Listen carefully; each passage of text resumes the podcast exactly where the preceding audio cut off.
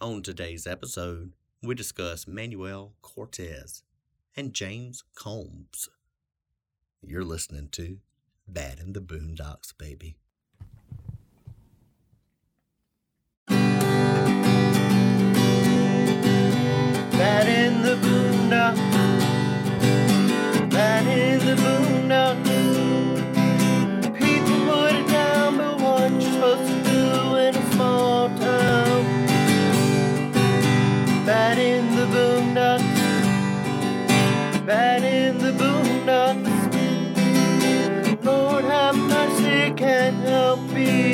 Being bad in the Boondocks. Hey, and welcome to Bad in the Boondocks. As always, I'm one of your hosts, Dan. And I'm Drew. And as always, we're glad that you're here. A few little housekeeping before we get into our episodes. First of all, thank you to each and every person that has taken the time to go and leave a rating and a review. We read every review that is left and we love each and every one. If you have not, if you have not, please take a moment of your time and go to Apple i Podcast or whatever platform you use to listen to us. Give us a rating and a quick little review. Just tell us something that you like. Also, remember you can go to www.badintheboondocks.com and from there you can listen to the podcast. You can get in touch with us through email. You can also subscribe to us from there. Also, join us on Facebook. Just go to Facebook and look for Bad in the Boondocks and like our page. And you can also go on Twitter and follow us there. Just look up Bad in the Boondocks and our page will be there. And you just click follow. And Instagram, our um handle is Boondocks Bad in the. But I'm pretty sure if you look up Bad in the Boondocks there as well, then you can just click on our page and follow. But um we've been getting a lot of um messages sent to us saying that you're going to you know start listening to us and we really do appreciate that as well so thank you One last thing. If you can, please go to our Patreon page. That is patreon.com, Bad in the Boondocks. And consider joining one of our three tiers. You will enjoy great bonus content. We have a lot of fun doing it, and stickers and other perks. Just check out the tiers and please consider joining. Remember, we are completely independent. You already receive completely ad free episodes. We are making no money out of this. well However, we are spending quite a bit of a money lot but to i mean improve it's, this experience yeah. for y'all. So please, if you can, consider supporting us. but it's fun or else we wouldn't be doing it so It We- is, but we it enjoy does doing cost that. money. yeah yeah All right. We have You two stories today, and I think it's your turn to go first. Yeah, it is, isn't it? All right. Well, um, mine is going to be about Manuel Trinidad Cortez. It was a. Never uh, heard of him. you really haven't? Nope. I haven't either. Until until the other day. But it was a cold evening on December 27th, 1979. Clear skies and the moon and stars glistened off of the snow that laid upon the ground in Ashland, Oregon. To the tourist community, it made Southern Oregon a beautiful sight to see. The tranquility was soon interrupted. That evening, when loud, terrifying screams echoed from the press box that overlooked Southern Oregon State College's football field. Rachel, oh Rachel, how could someone do something like this? The terror stricken man cried out. He had discovered the cold, mutilated body of 11 year old Rachel Iser, one of the two one of the two girls who had disappeared earlier in the day. The girl who was still missing was Deanna Jackman, the distraught man's daughter. Rachel's body was nude, and she had been dead for several hours. And did you say they were just 11? Yeah. There were numerous lacerations on her body inflicted by a sharp object. This was responsible for um, the massive amounts of blood that was on the floor in the press box. Rachel's face was swollen and blue, and a white cord was wrapped around her small neck. Rachel and Deanna were best friends. They attended separate elementary schools, but they met each other at a Jewish Jewish Sabbath school. They always were so excited to see and spend time with each other. On the evening of December 27th, they decided to go play tennis at Hunter Park, that was nearby, where they had played many times before, so it was, you know, the, just the usual. They're so little to be. They're not even tall as. Yeah, but I mean, this this community was struck as like you know, like peaceful and just tranquil. Hmm as they usually are. Yeah, I mean, some most of them are, but they left Rachel's home at two a.m. and told her mother that she would be back a.m. two p.m. Sorry. Okay, because I was Miss- about to say. Miss um mistyping there. I hold mean to say on, what 2 kind of peaceful community? 2 p.m.. 11 Okay, two because I just said it was in the afternoon. I don't know. Okay. I accidentally put two a.m. Okay. It's 2 p.m., folks, and that they would be back in a few hours. An hour passed, and Rachel's mother, Mrs. Iser, noticed that Rachel had not brought her white coat, and it was, you know, chilly outside, so she made her way to the park to bring it to her. When she got there, the girls were not there, and it wasn't like them to say that they were going somewhere and not be there. Mrs. Iser made her way back to the house, beginning to worry, thinking maybe they went back to the home, but the girls were not there either. You When- know, at this point, as a parent, well, you might not know this, but you would automatically, as soon as you got there and they weren't there and they're not, I mean, they're 11 years old. I start freaking out, You're in I'm your not even mind, gonna be honest. I would th- thinking that somebody took her. right already. I mean, and you're I mean, just. I know I mean, that. then you start looking even dumb places like, I mean, behind Yeah, the refrigerator. anywhere, Yeah. anywhere. It doesn't matter. But um, when Rachel and Deanna did not return home for dinner, the parents of both girls became increasingly worried. They decided to search the neighborhood, spreading out and taking the most direct route to the park. But there was no sign of the two children, and their efforts seemed to be useless. Shortly after 5 p.m., they called the Ashland Police Department and asked for assistance. So, I mean, this was three hours after which is still they pretty quick, left. Yeah. considering that well, they allow. Well, all the whole um time frame of this case is actually pretty quick. yeah, from missing to Missing found. the found and the conviction. It was all pretty swift. The parents became frantic as hours passed without their daughters. Deanna's father searched constantly and decided to stop at the school and look around the bleachers. And now I wonder what though made would make him decide to stop at the I mean, he really probably wasn't thinking. I mean, this was at the college, but I mean, he probably wasn't really thinking so much. He probably was just trying to, I guess, trying to cover as much ground as possible. I you know. But um, when he got to the front of the bleachers, there, lying on the ground, was two tennis rackets and a can of tennis balls. As soon as he saw this, he began to panic. He searched through all um of the seats, then noticed that the door to the press box was cracked open. He made his way to the press press box and opened the door. There, lying on the floor, was Rachel's naked, mutilated body. He began to scream as loud as he could. The police aiding in the search heard his agonizing shrieks. When they arrived at the press box, they saw the terror stricken man kneeling over Rachel's body, sobbing. The police found several pieces of Deanna's clothing there. That was identified by her father, but Rachel's clothing was nowhere to be found. Deanna's search continued Thursday night through, through Friday, but they were still coming up with nothing.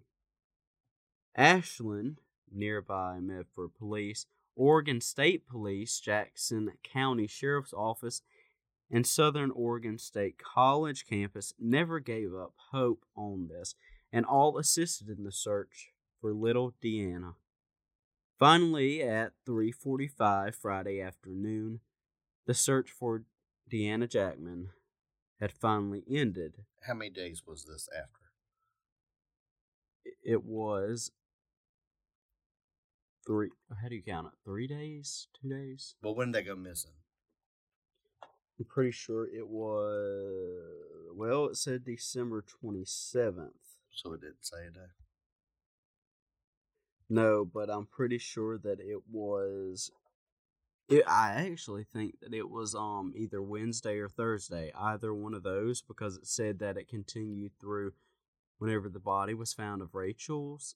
It continued through Thursday night and Friday. You you know. Okay. So I'm thinking that it was either Thursday afternoon Okay. or Wednesday. But um finally at the yeah, had ended. A police helicopter had spotted her lying in a clearing across from gravel pits on Dead Indian Road, east of Ashland. Which I have no idea where that is. I've never been to it, but it was a lonely, secluded area about six miles from where Rachel was found. From the marks on her body, it looked like she had been thrown out of a moving vehicle. And just an update these girls were in sixth grade and both 11. And then, quote, This is the first time in Ashland that we've ever had a case like this, said Police Chief Vic Lively. We've had murders here before, but never children. It's got us very upset. End quote. Leads were coming in, but none seemed to be helpful in finding the killer.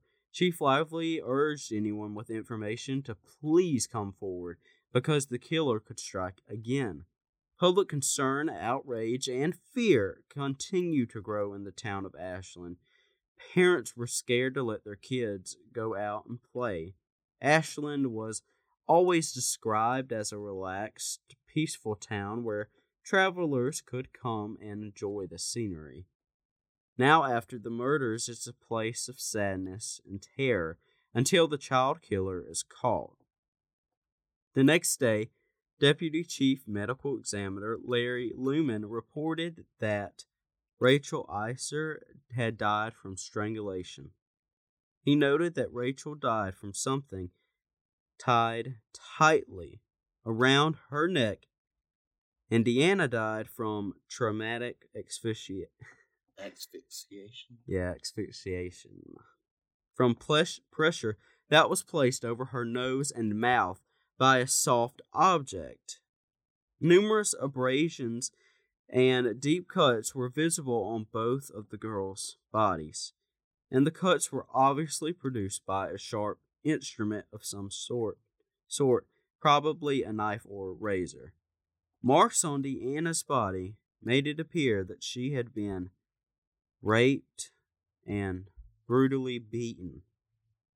It looked as if the marks could have been made with a whip or leather belt. Both girls had been viciously raped, and it was evident that they had been tortured prior to their deaths. Mm. The police continued their search for evidence along Dead Indian Road, where That is so- Deanna's body was found. That's not no name. relation to the killing, but that know, is but odd. freaky. that is odd. Lewman went door to door in attempt to find useful leads.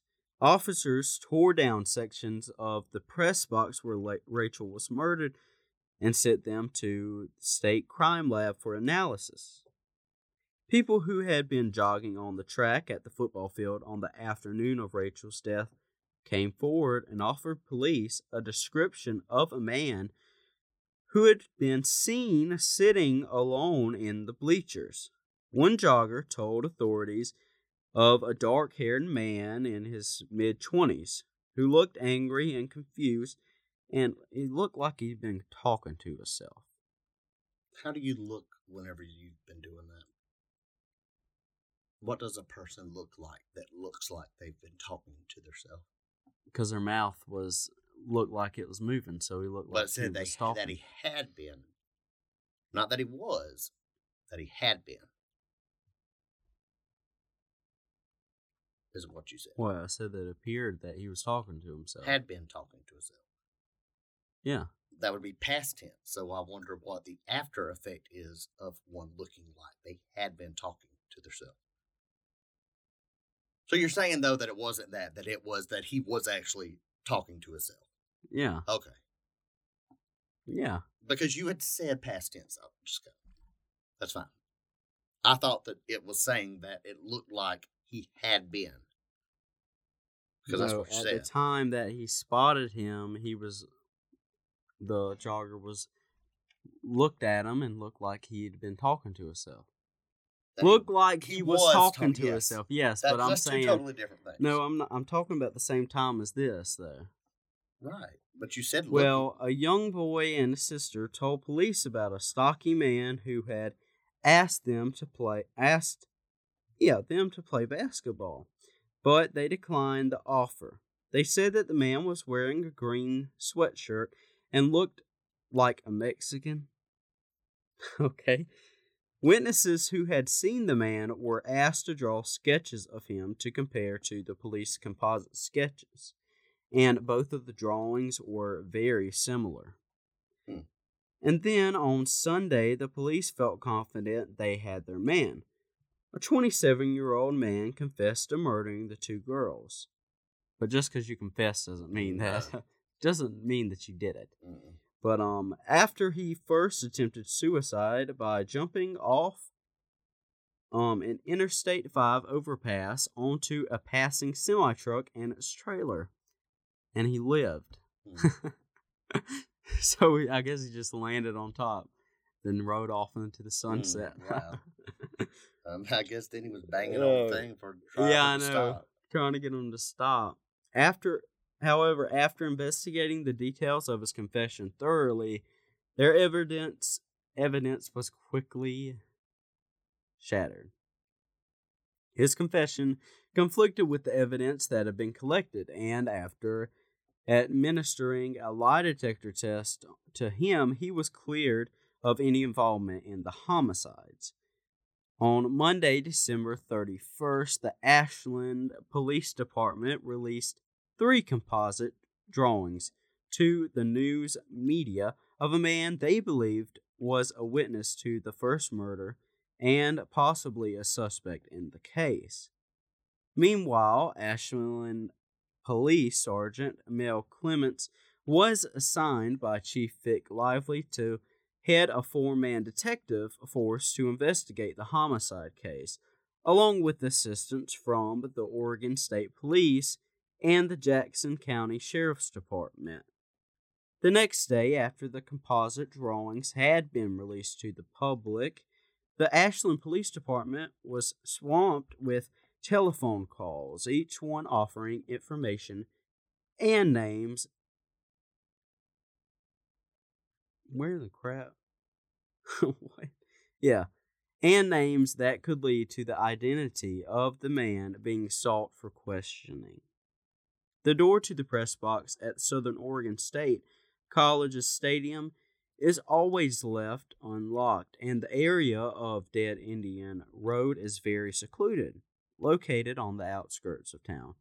This led police to theorize that the killer was an area resident because a transient would not be aware of these things. Meanwhile, the Jackson County District Attorney's Office made it known to the public that a handmade quilt soiled with dirt and blood had been found inside a paper sack at a car wash. That's just lucky, though. Like, why would you look inside a. They were probably looking everywhere, I guess. Why would you look inside a paper sack? Because they were in a car looking. Uh, wash?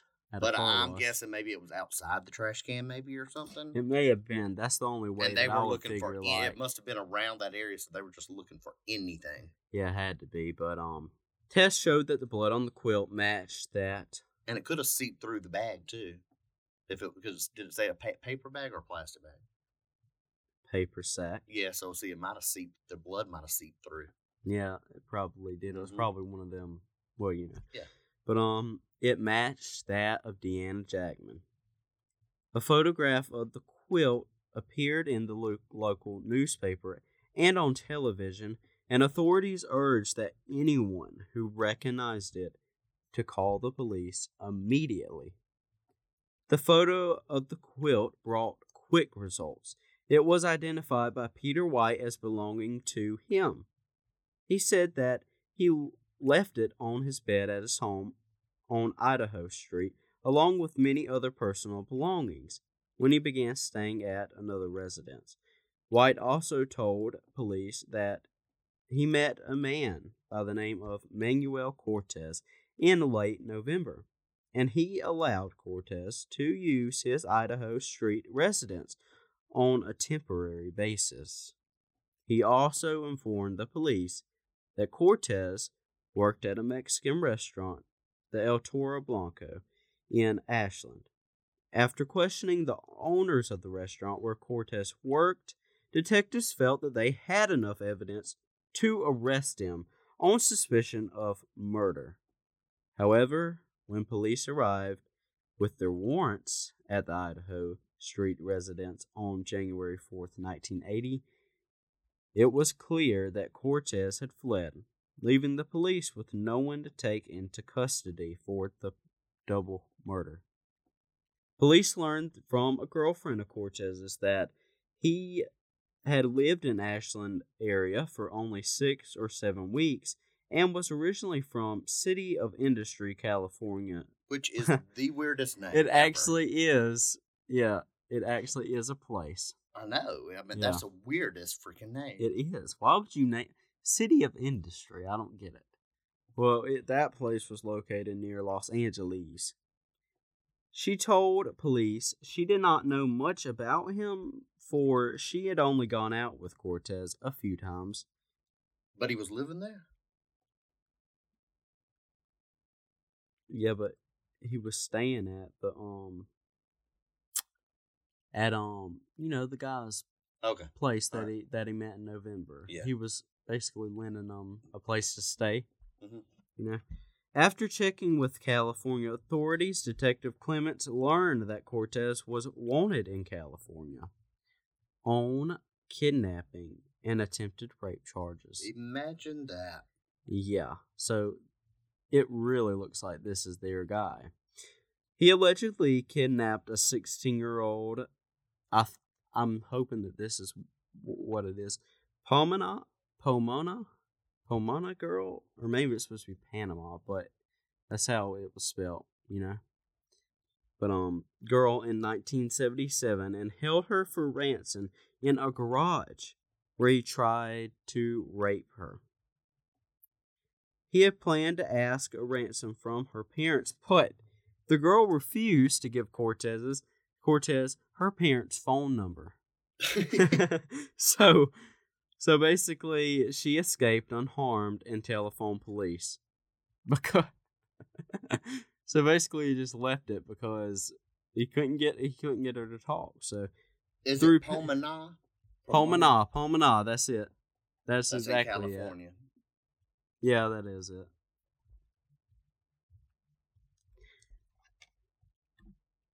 Through painstaking detective work by the men investigating the case, authorities learned that Cortez had a brother living in Salinas and a mother in City of Industry, both very likely spots for the hunted man to appear. California police were alerted by the Jackson County Sheriff's Department that Cortez might be going to visit his brother in Salinas. I feel though, if you go to a relative, if you're on the run, don't go to a relative. No, you never want That's to like go the to a relative. That's like the first places they're going to be looking. Or either you want to go to the first place that they looked, something like that. I don't know. But it's better than going to another relative's that you know, Become homeless and Yeah. just live up under a bridge. But their efforts were once again hopeless. Cortez had left his brother's home prior to the arrival of police, Not wasting any time, detectives set up a stakeout of Cortez's mother's house in City of Industry, where they waited for his arrival, hoping that he would indeed show up. And then, around noon on Saturday, January 5th, 1980, Manuel Cortez was observed by detectives approaching his mother's home. He was arrested immediately, without resistance, only eight days after he allegedly raped, tortured, and killed Rachel Iser and Deanna Jackman. Cortez, waiving his Miranda rights, agreed to a taped interview with Los Angeles police. During the course of the hour long interview, which is not long at all Sure isn't. for uh you know For a confession to yeah take place exactly and everything. exactly he confessed to killing the two ashland girls and made comments concerning his mental state of mind the pol- good lord i'm i'm perfect oh, Excuse you. I can't get it out. Ooh. The police were certain that they had the right man, for his confession did not conflict with the evidence in any way. The tape would subsequently be used as evidence and played at his trial. Extradition procedures did it? Yeah, yeah. Were instituted against Cortez immediately. California authorities agreed to support his extradition to Oregon rather than retain him for trial on the California charges. Meanwhile, at the urging of Jackson County District Attorney Justin Smith, a grand jury returned two murder indictments against Manuel Trinidad Cortez, charging him with the strangulation death of Rachel Iser and the suffocation of Deanna Jackman. A jury of seven men and five women were selected on November 14th, and the trial date was to be held on November 18th, 1980. Bill Meade and his wife Gail were the owners of El Toro Blanco. About three weeks in December 1979, Mrs. Meade told the court that when Cortez showed up for work on December 30th, his hair was a mess. And His hair was a mess. That he's guilty then. well, I sort of came well because it was a different word to use. I didn't know how to say it. So My I hair's been a up with mess, for like freaking a Mount mused or something like that. That's what she really mused. I don't know, something like that. And his shirt was wrinkled. Oh, wow. His shirt was wrinkled. D- Gosh darn it, he sure did. He sure did done it because his shirt was wrinkled and all his up, hair was a honey. mess. That's a crime in of itself. Uh, This is a quote. He usually was neatly dressed and personable. Personable. End quote. Said Mrs. Meade. He can normally wait on about eight tables, but that day he could only handle about three. She also testified that he had to be sent home for work that day. Mrs. Meade also said that Cortez came in the day before and asked for his check early so he could put a deposit on a house he wanted to rent. She said that his hair was in clumps on that day, and it looked like if someone had been pulling his hair out, okay. indicating a struggle might have occurred. It appeared to the jury that his hair was pulled by one of the girls while being raped, in an attempt to stop the attack. Marks on Deanna Jack's, Jackman's mutilated body matched a pattern on a belt belonging to Cortez, which Detective Edwards had seized at Cortez's brother's home, indicating that she had been brutally whipped with it. Michael Hurley, the criminologist who testified earlier in the trial, took the stand again. He testified that the bloodstains found on the rug in the house were Cortez was staying were the same as Deanna's, indicating that she had been taken there and she was tortured.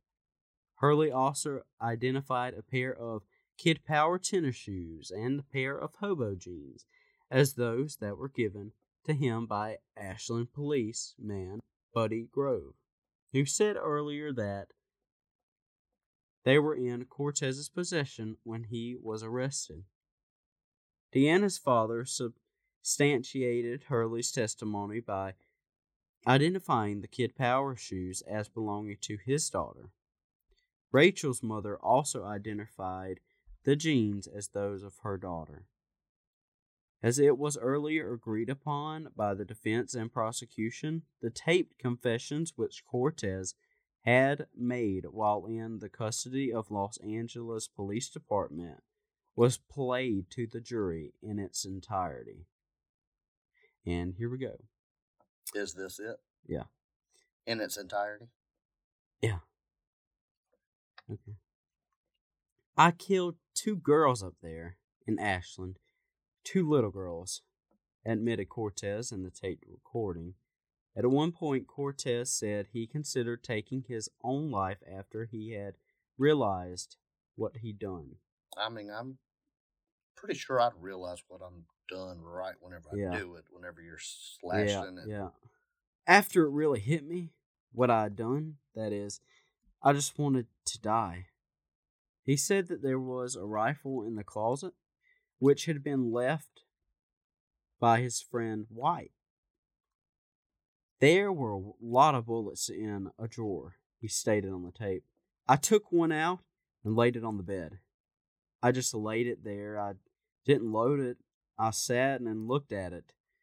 sat there and I just looked at the gun trying to get up and do it, but my mind wanted me to do it, but my body just wouldn't move, Well, thank goodness because he said. it would have been a disaster if it's Yeah. anything like his other attempt. Yeah.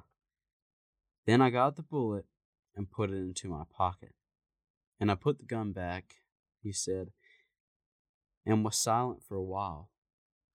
In the taped statement, Cortez collaborated his acquaintances' testimony about having borrowed, borrowed her car. He said he borrowed it to take Deanna Jackman's body into a mountainous area outside of town to go and dump it.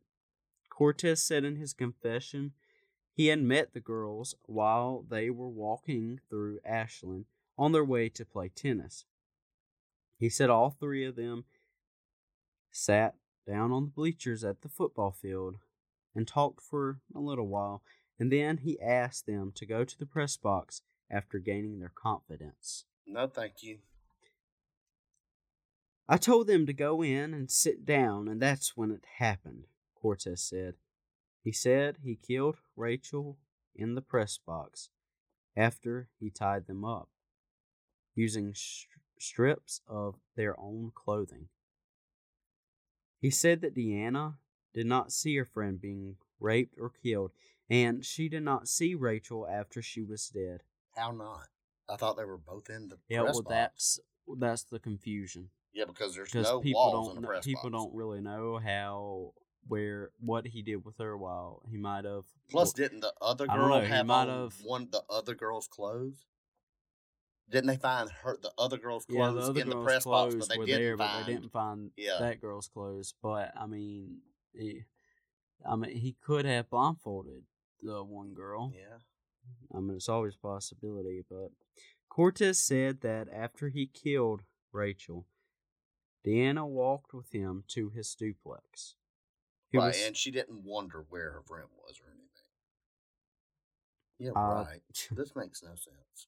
I would have. I mean, he probably mostly forced her there. Yeah, To be honest, probably, probably rolled her down the bleachers and put her in something, something like that. He was then asked if Deanna had put up a fuss about going with him. No, no. She was just a and friend- didn't even get a racket or the ball. No, she was just a friendly little girl. She didn't see her friend get hurt. She was separated from her friend, he explained. Then he said, I killed her there at my duplex. Most of the defense attorney, um, Harry Karp's closing statement attempted to convince the jury that Cortez was suffering from a mental disease at the time of the killings and was not responsible for his actions. But guess what? This didn't work. They didn't buy it. And then on Tuesday, November 25th, 1980, After the jury deliberated for two hours and 35 minutes, they returned a verdict of guilty on two counts, which could bring Cortez the death sentence. But of course, he ended up getting two counts of life in prison instead. Might as well. It's cheaper Well, to hold him there. That- they would never kill him, probably. Exactly. Well, that is my fascinating story. I always hate the children's death. Yes, and very sad. However, story. I still feel lost because I don't think that was a bull. That was a whole thing of bull malarkey. That, that that he was telling in that confession. I don't know why they took that for. I don't know. I'm not quite mean, sure, but that's have DNA, Manuel. Trinidad Cortez. All right. Well, mine is a little bit lighthearted because I didn't want Okay. Two Debbie Downers total down. Yeah, you can't do that. However, it's still murder, so it's still bad. Exactly.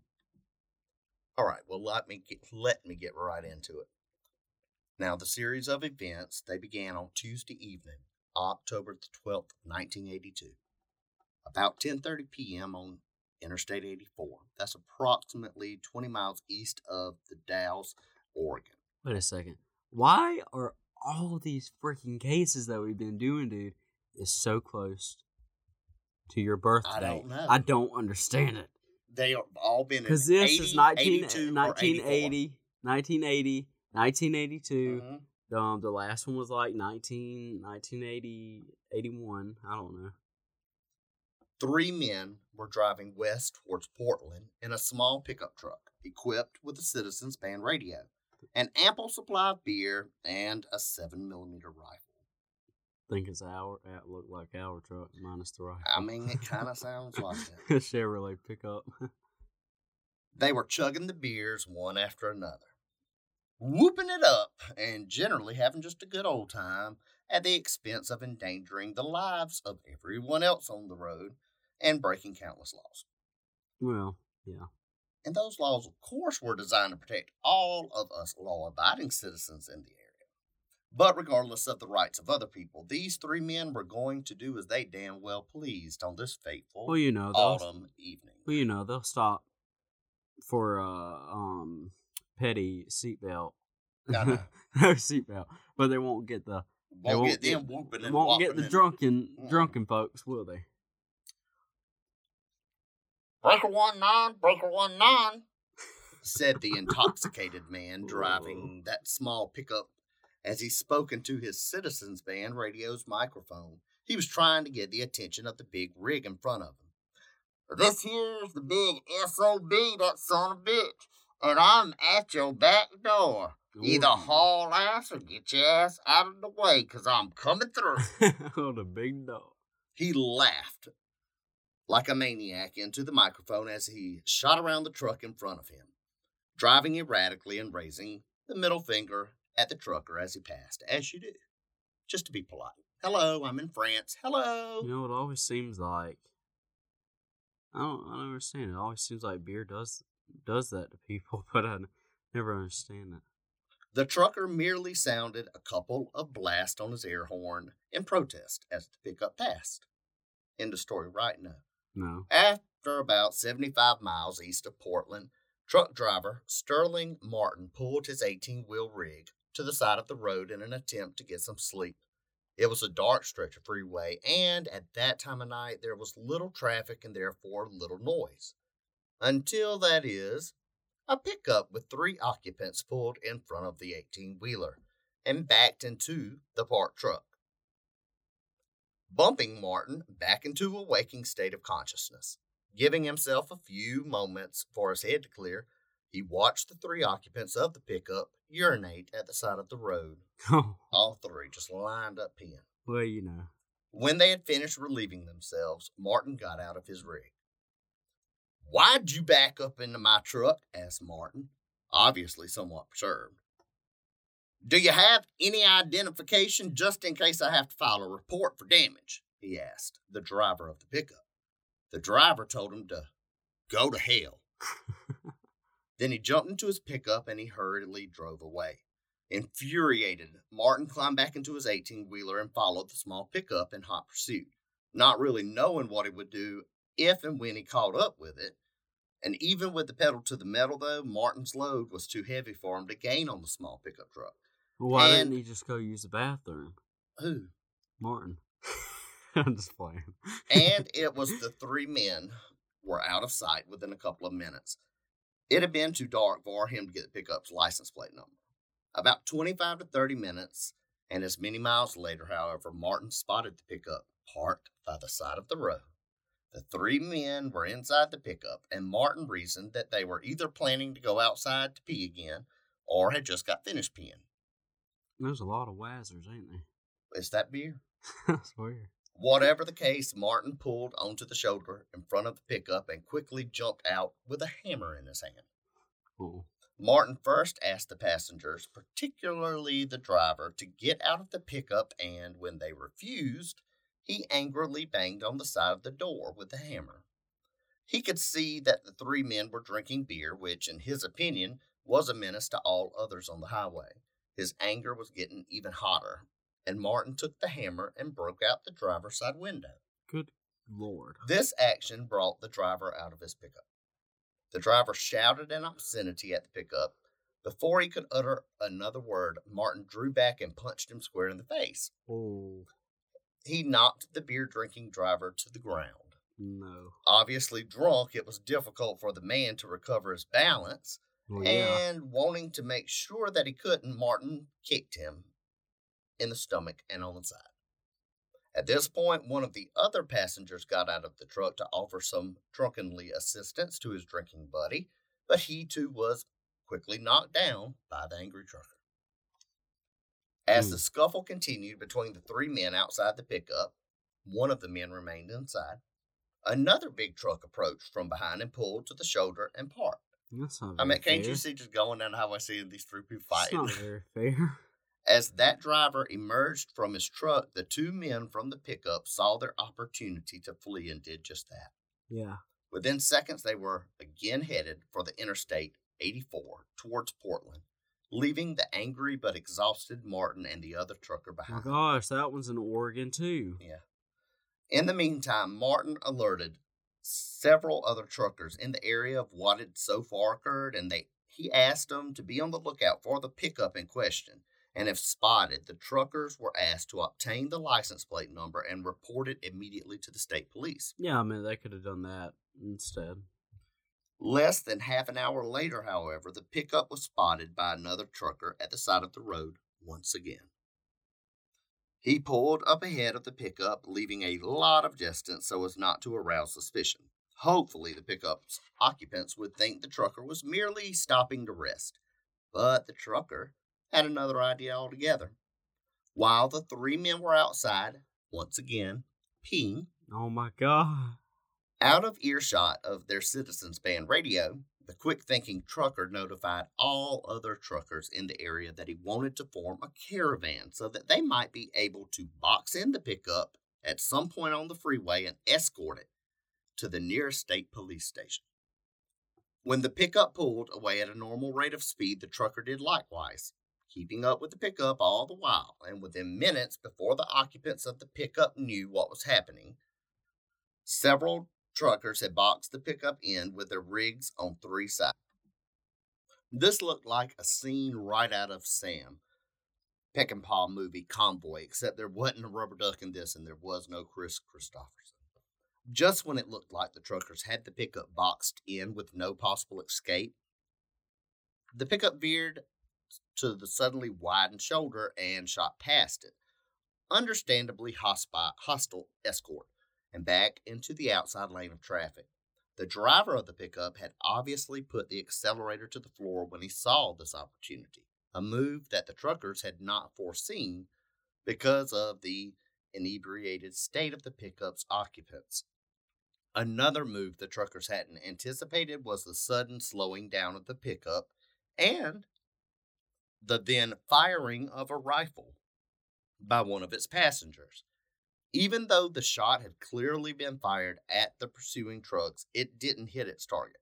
It was enough, however, to prompt the truckers to back off a little bit, a move which allowed the pickup to flee the area. It was one thing to try to get the drunks off the road, but it was quite another to risk being shot in the process. Police were quickly notified of the chase and the shooting incident by radio, and Oregon State Trooper Kenneth James was waiting on the Roost Rock overpass. Trooper James saw the small pickup pass under the overpass at approximately 11:25 p.m. and he noticed and he notified other troopers in the area to be on the lookout for it as it headed west on the freeway. In the meantime, James pulled Martin over to the shoulder of the road so he could get a better, more complete explanation of what had occurred, and then ordered all of the other truckers involved to pull off at a Troutdale truck stop so that they could fill out reckless driving reports on the small pickup. After the reports were completed, the pack of mini trucks pulled back onto the freeway and continued west. A few miles past the Troutdale truck stop was the Fairview, Oregon exit, and as the truckers passed by, they failed to notice the small pickup that had intentionally concealed itself from their view. Those truckers who failed to notice the pickup and continued driving west had nothing to fear or worry about. It was the trucker who took the Fairview exit, which leads onto a popular truck stop that was in trouble. It was too noisy in the cab for the trucker to hear the short ring out, but he did see the flash of fire and he heard the breaking glass.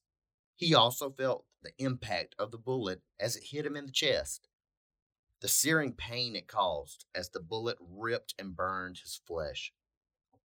Breaker 19, Breaker 1 9, this is Ocean Breeze. I'm at your back door and saw somebody take a shot at you. Looked like some pretty raw characters. Are you okay? asked a trucker who had also taken the Fairview exit just moments after the first trucker. I've been hit, yelled the wounded trucker into his microphone. Those lunatics shot me. Shot me in the chest. Get some help, quick. Oh no. Before the other trucker could reply, the wounded trucker lost control of his rig and it flipped over on its side. Dang. The observing trucker shook his head in disbelief as he slowed to park his rig and attempted to assist the wounded man. When the trucker reached the overturned rig, he could see that the driver was seriously hurt. He managed to climb up the side of the truck to the driver's side, which, in its overturned position, was now topside. And he opened the door to try to help the wounded man inside. But by the time he was able to get to the trucker, it was too late. Gosh, that quick. The wounded, and he didn't really know he was really that hurt, you know. Exactly. I mean, I wouldn't. The wounded man simply took a couple of final gasps of air and died. Wow. Within a matter of minutes, the entire exit had been blocked off by arriving state police cars, as well as ambulance and other emergency personnel. Several futile attempts to revive the dead trucker were made, all to no avail. The damage from the bullet was just too extensive, and even if they had been able to revive him, he probably wouldn't have lasted very long. One of the frustrated paramedics stated, Looks like we're going to have to call the meat wagon for this one. Whoever shot him either took careful aim or was firing several several shots rapidly, one of which hit him square in his chest. Yeah, had to be like Yeah. It wasn't or either just pure luck. happenstance. Yeah. It wasn't long before several additional homicide investigators arrived from the Oregon State Police offices in nearby Portland, along with their crime lab specialist. Well, they helped with with my case. Oh, Thanks, maybe guys. they knew each other. Good job.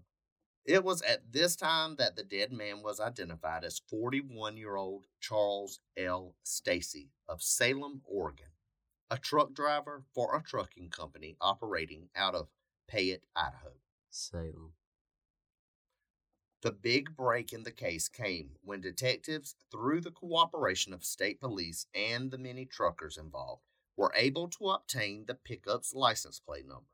They got it because one alert trucker had written it down, and although he was many miles from the crime scene by now, and he was unaware of what had happened, he had stopped at a payphone and called it in when he learned of the killing while having a coffee at a truck stop near Salem. Why'd he write down his license plate number? Well, he he had gotten it back whenever they were chasing the truck or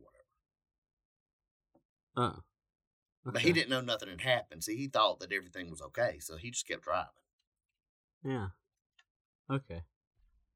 Not wasting any time, the cops ran the number through the motor vehicle division's computers. Within a matter of minutes, they learned that the pickup in question was registered under Oregon plates to a James Thomas Combs Sr.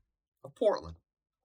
Two detectives, a Multnomah County Sheriff's deputy, and two Portland police officers were sent immediately to the Combs residence. Yeah, that's how you say it. I hope. Probably not. And up Mama. The police units arrived at Combs' residence located in the 6800 block of North Campbell Avenue, a normally peaceful neighborhood, The search and arrest warrants. Combs had obviously been drinking all evening and all night and throughout the morning, police noted, because he was visibly intoxicated, staggering all over the place, and slurring all of his words. Even at in that state, however, Combs was able to talk with the cops in a rational and calm manner. His tone changed, though, when they started searching his house and his pickup. As police were searching for items that might link Combs to the actual shooting, Lieutenant Daniel Lambert made verbatim notes of a heated conversation Combs held with a relative. A conversation that was not only shocking, but incriminating as well. When he'd heard enough, he handcuffed Combs and then placed him under arrest. Lambert wouldn't release details of the conversation, however. Police confiscated three rifles from Combs' house as well as a 7mm hunting rifle found behind the seat of his pickup. Police also found several empty beer cans inside the truck, which they placed inside bags and tagged as evidence. Combs was advised of his rights under Miranda and taken to jail. After arriving at the jail, Combs began complaining of pain in his sides and his stomach and was taken to Portland Medical Center where he was treated for two broken ribs. The emergency room doctor said that although the rib injuries were not serious, Combs had suffered a bruise on the back of his head which needed attention. While Combs was at the hospital, the doctor told detectives that he had made a phone call, and part of the conversation of which was overheard. Detectives were told that Combs told someone that it was not murder, just self defense. It ain't no problem. The following morning, an autopsy revealed that Charles Stacy, the victim, had died from a single gunshot wound to the chest. The sad part is, Stacy had not even been involved in the incident with Combs and his drunken driving. He had just been at the wrong place at the wrong time. He was not even one of those truckers that were like boxing him in. Yeah. Well, that's unlucky. Combs was swiftly indict- indicted by Multnomah County Grand Jury on charges of murder in the shooting death of Charles Stacy, and Combs just as swiftly pleaded innocent to the charges. In the meantime, detectives continued to pound for answers in the senseless slaying. They learned of two other passengers that were riding with Combs, riding with Combs the night of the shooting. One of them was a relative. The other was a hitchhiker that he had just picked up, just for kicks. Neither of the passengers were charged in the crime, but the hitchhiker, 22 year old David Chambers, told the cops that Combs ordered the other passenger to get a rifle from behind the seat and load it with ammunition. Chambers told the cops that once the rifle had been loaded, the other passenger fired one shot out the window at the many large trucks that were chasing them. And he said that that was whenever he asked to be let out of the truck. Chambers said that Combs let him out of the pickup at the Fairview exit near the spot where Stacy died. Chambers also told the cops that he and Combs had been drinking a lot of beer that night, and although they were seriously drunk, they were not just falling down, slobbering drunk. Yeah, well, it doesn't matter. he also confirmed the truckers' reports that they'd stopped alongside the freeway many, many times that night to pee. During the final hours of the trial, the 43 year old Portland Railroad worker that was charged with murder listened intently. However, he showed no emotion, as he was portrayed in two ways. He was portrayed by the prosecution as an intentional murderer, and he was portrayed by the defense as a man who was simply trying to cover up what had happened, possibly to protect someone else. Mm. Don't think so. Or maybe it was. Maybe it was just a drunken bum who just. It, he was just drunk and he He got just- pissed. he just got he was, he was and then he screwing with just the wrong trucker. Yeah, exactly. And then he just. Right. That's it. It just happened. I mean, it's not that he The might have problem is, is he intentionally shot a it. completely innocent person. Yeah. The jury found James Thomas Combs guilty of murder. Well, I figure that. At his sentencing, in a statement prepared for Judge Dale, Combs apologized to the court. I apologize to the court and to the state for the things that have happened in the past. I Whoa. drink a lot. I know it's caused a lot of trouble for my family. End quote. Well, apologies don't really matter That's now. not really too much of an apology, though. Uh, no. When the shooting occurred, Combs told the judge that he was under extreme emotional shock Oh my lord. from having been beaten up by one trucker and from having been drunk at the time. yeah. Combs was sentenced to life in prison by Judge Dale. Judge Dale stated that the court had no discretion to alter that sentence and that he was not indicating that he would if he could. In response to a motion made by the defense for a new trial, Judge Dale stated, quote, The court sees no basis to grant a new trial in this case. The court sees no newly discovered evidence that falls under the state statute for new trial. Mr. Combs, in my mind, you had a fair trial. Every member of the public should know that an innocent man is not being sent to prison. All the physical evidence and testimony at the trial would make it impossible for what the defense contended to actually have happened. James Combs is serving his life sentence at Oregon State Penitentiary, but his actual time served will be decided by a parole board. Really? Yeah. Did I ever say where mom was being held at? No. I would imagine it's probably Oregon Might State be. Because They that's that when the trial. That's where the trial happened. So They never, could be you never know. They could be remiss. Making that jailhouse moonshine. Yeah. All right. That's our stories for you today. Please remember two things, two very, very important things. First important thing Yeah. take a moment. It costs nothing, it's free. Go to your place that you listen to this podcast. Leave us a rating and a review. Yes. And Secondly, and if you don't believe us, by we read every Oh, single everyone. review and every single star spangled five stars, or whatever that's supposed to be, Five five stars that we get, we see them all. I'm telling you, and we, like to talk about 'em. them. Yeah, even the bad ones. Mm, but and some of them are five stars, but still kind of. Um, I don't know. It's a little moody. yeah. I don't know, But anyway, it's all good. but it's fine. Yeah. Yes, just please go take that moment. You don't understand how important it is for this show to please, if you have not, rate and review. Secondly, Yeah. Yeah. if you've done that, then if you have extra, a few extra bucks in your pocket, Five dollars a month.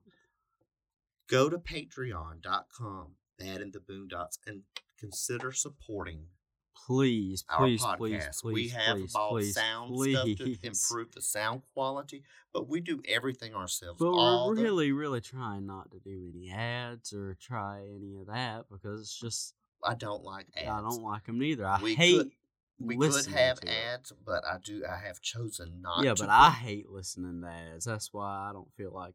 Okay, but I have chosen not to do ads. You kind of wanted ads, but I chose not to do ads Only- because Yes, I- I know that. all right. But we're trying to improve ours, but we do everything. But we ourselves. really, really need more um patrons. So please, we have one patron, and we so thank that one patron. she has been with us. They or have he. been. They are just And their well, dog. It's a, it's a, yeah, and their dog. They're just so great. But um, please, we do everything ourselves. Be a We- be a super fan. We'll call you a friggin' super fan. Go on there and just do that, and it'll be great. You'll get a shout out, and people will know your name. You'll be famous. but we do everything ourselves. We do all the research, all the writing, All the Obvi- money. obviously, all the actual talking, yeah. and we do. And all our the- and our if you don't accents quit aren't interrupting, and our accents aren't fake. we do all the editing, all the posting. We host on our own website, and purchase everything. That's a lot once you and break it actually down. is a lot. Once you break it down, yeah. All right. Well, do we have anything else? Well, anyways, yes, and there's actually this podcast, and you really need to go. Crap. Wait a second. And you really need to go check it out. It's called True Crime Deadline. In just a second, we'll play um his promo. His name is Matt Johnson. Emmy award winning. yeah, for real. That's pretty cool, though. Just, just, Pretty cool. I'd be all over. place. just won that, man. I swear to you, I would be just I would be bragging to every freaking podcast at the beginning, I'd be like, "This is a Emmy award winning Stan." Yeah, well anyways, it goes over like um, you know, scene details of true crime stories he has covered over his career. And um I think I yes, like it. I enjoy it. I, I think- subscribe yeah. to it. I enjoy I, it. I am too. I've got my own personal um profile that I- I've subscribed I'm to people. because I'm subscribed to people too, so yeah, it's definitely something to check out. But we will play his promo in just a second. But after we say, of course, as always, I have been Stan and I'm always Drew, and we will see you next time. down in these bad Oh boondocks, my baby. goodness. From the Hollywood Hills to your ear holes, this is True Crime Deadline. I'm Matt Johnson, boots on the ground reporter and host of True Crime Deadline, the podcast that gives you a unique reporter's point of view from the yellow crime scene tape to the gavel in the courtroom. We paint a picture on True Crime Deadline with murder, mystery, and missing persons cases. My contacts grant you access to those case files with disturbing new details and exclusive interviews. Details might have you thinking, no, that didn't happen. They didn't do that, did they? And then there's the Oprah inspired Where Are They Now? Binge these 30 minute Crime Bite episodes where you get your podcasts. Buckle up, investigators. You're on deadline. For more information about the podcast, visit truecrimedeadline.com. Until next time.